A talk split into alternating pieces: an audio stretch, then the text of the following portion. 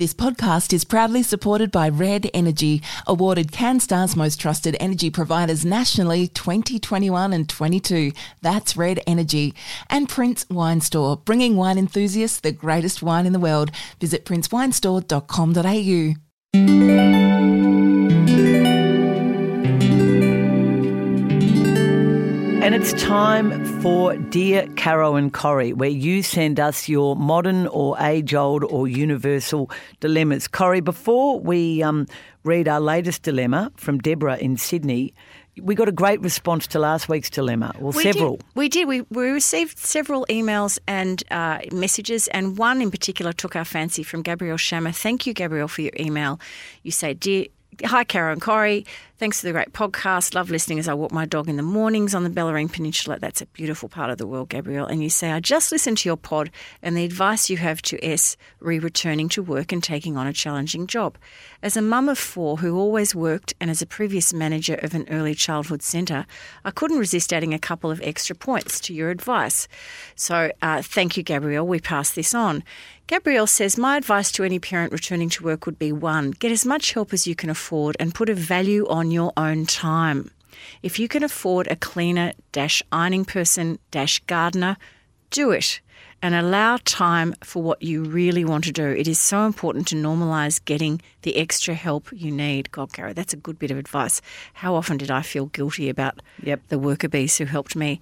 And she says her second point is don't allow anyone to make you feel like you are not doing a good enough job either at work or at home. Parenting is all about being good enough, not being perfect. That's a really good idea.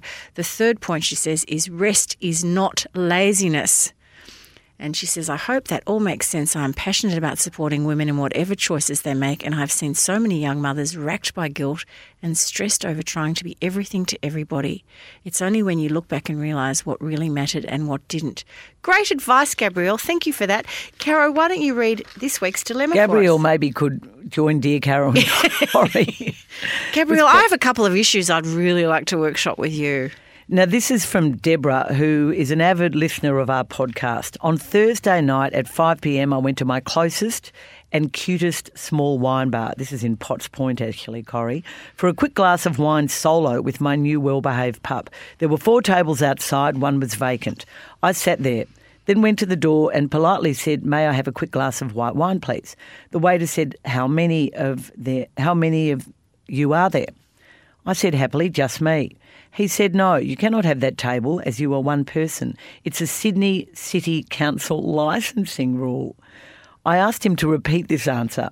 I said to him, You have to be kidding. I could just cry. I left and went to a bar across the road where I humbly asked, Please, sir, may I just sit outside and have a glass of wine? Which I was allowed to do, and watched as the empty table at my favourite bar, I would say former favourite bar, Deb, sat there empty for the 20 minutes. That night I posted on my socials as nowhere in the world have I faced such discrimination for being a single person. On Friday, I contacted Licensing and Gaming New South Wales and the Sydney City Council. There is no such law. I've contacted the, uh, the owner via socials who said I was given incorrect information by his waiter, but as a business owner, he's allowed at his discretion to deny a table to a solo person. As a single female who, at the best of times, has to work up my courage to venture out at night solo, wanting to feel safe, I'm totally incensed by this discrimination. Both the council and licensing and gaming NSW, as well as lots of friends and contacts around the eastern suburb of Sydney and especially Kings Cross, are equally outraged. Perhaps this might this might make some discussion for you and Corrie. Corrie, I mean, what can we say? This is just the most ridiculous and horrible story. Well, first of all, Deb from Sydney, what I would have done is, um, if I could have afforded it, is I would have gone to, as you did, go to the other bar, the opposition bar, and ordered a huge bottle of the most expensive French champagne and taken a photograph of me guzzling it and sent it to the bar that sent you away and just said something like, bad luck, missed opportunity. It reminds me of that scene out of Pretty Woman, you know, when um, Julia Roberts' character goes to Rodeo Drive and walks into the shop and they're really rude to her and they won't serve her. So she goes to the shop next door and comes back in with all the bags and says to the woman, Do you get a commission for um, Yeah. bad call? Yeah, bad call. Bad. I think, I think, Deb, this is what you do. You, It might be a cute little wine bar, but you ban it from now on. You get all your friends to ban it. And you tell the owners that you're why you're banning them. You continue to re- re- put on your social socials, however you do social media. I happen to follow you, know your Instagram, Deb, and it's a fantastic Instagram. Continue to shame and name this wine bar. The wine bar across the road mightn't be as nice, but guess what? That's your new wine bar, and you are going to take all your friends there and continue to give it um, your patronage.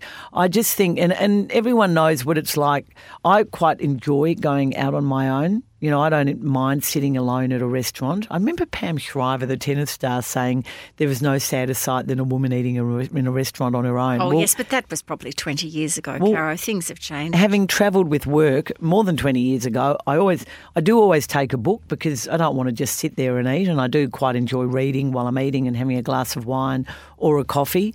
But I, and you know, sometimes in fact, it's just annoying because you're interrupted by people when you're just trying to sit on your own and be private. Easier when you're travelling for work, I guess, because you're less likely to know people. But I do think that discrimination side of being a single person, woman or man. I remember when Steve Smith, after he'd been banned for a year by the Australian cricket team, went out one night in New York and there was an article by News Limited with, with a picture saying what a, he was a sad and forlorn sight sitting at a New York pub or something, and all these people just attacked the journalist and the website, the News Corp website, saying, I can't think of anything nicer than being downtown in New York, in Soho, or wherever he was, Steve Smith, and having a drink on my own. What a ridiculous story this is. And that's how I feel about you, Deb. This is just ridiculous what happened to you, but I can understand why you didn't sort of try and fight it. But for him to, when people hide behind things like when they say, oh, it's COVID, you go, that's an absolute lie. Or when they, what, what did he say? He, um, he, went on the, um, he fell to the Sydney City Council licensing rule. It's just, it's actually bullying, don't you think? Well, you know who I, I gather you know who, who Deb or Deborah is, and, and I don't. So I don't know her background, but I would hope that she might think about if she has a friend who's a lawyer, or indeed she might be a solicitor herself.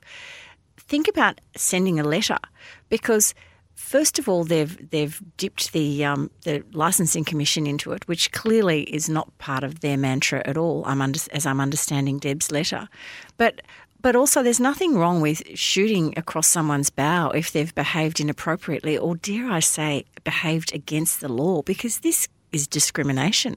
So you could actually write a letter. Not, not you don't have to take action, but just writing a letter saying this is inappropriate. Don't do it again because you're discriminating against people who want to eat out solo. Well, she she had her dog with her. At, when I first started this note, I thought it was going down the animal path. It'd be path. a dog issue. Yeah, I so know. when I got to the end, I, I was mortified and angry for for all the single people, men and women, who who want to just have that uh, that moment outside, being part of a community, enjoying the passing by traffic or the beautiful glass of wine, why on earth shouldn't she be allowed to have a table for one? Ban them. Ban them forever. But um, tell them that you're banning them. Deb is, in fact, a friend of my brother Will's in Sydney, and uh, it reminds me of my brother in law, Tony, who banned another um, nearby coffee shop that was a really handy coffee shop for all of us because it was just always open early and it was near um, my sister and brother in law's local park, etc. But he banned it. So when he was with us, we couldn't go there because he'd had a blue with the owner, a legitimate blue over something that wasn't his fault. But it was actually really annoying because yeah, fam- or family ban. well, no, I, I just ignored the ban when I was there. But anyway, that was quite funny. Deb, we feel your pain. We're horrified, and um, you need to m- maintain the rage. Maintain the rage, Deb. But don't shoot the messenger. And continue to go out and have glasses of wine on your own, as I intend to. Corrie, great to see you again. Another dilemma done and dusted for the week. I look forward to next week's. Remember, keep them coming. Dear Caro and Corrie, you know how to send them in, and we really enjoy trying to solve them. We don't always solve them, but we enjoy trying. Yes, don't forget, send us your dilemma.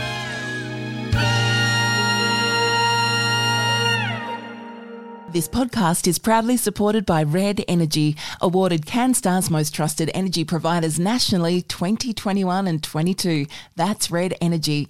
And Prince Wine Store, bringing wine enthusiasts the greatest wine in the world. Visit princewinestore.com.au.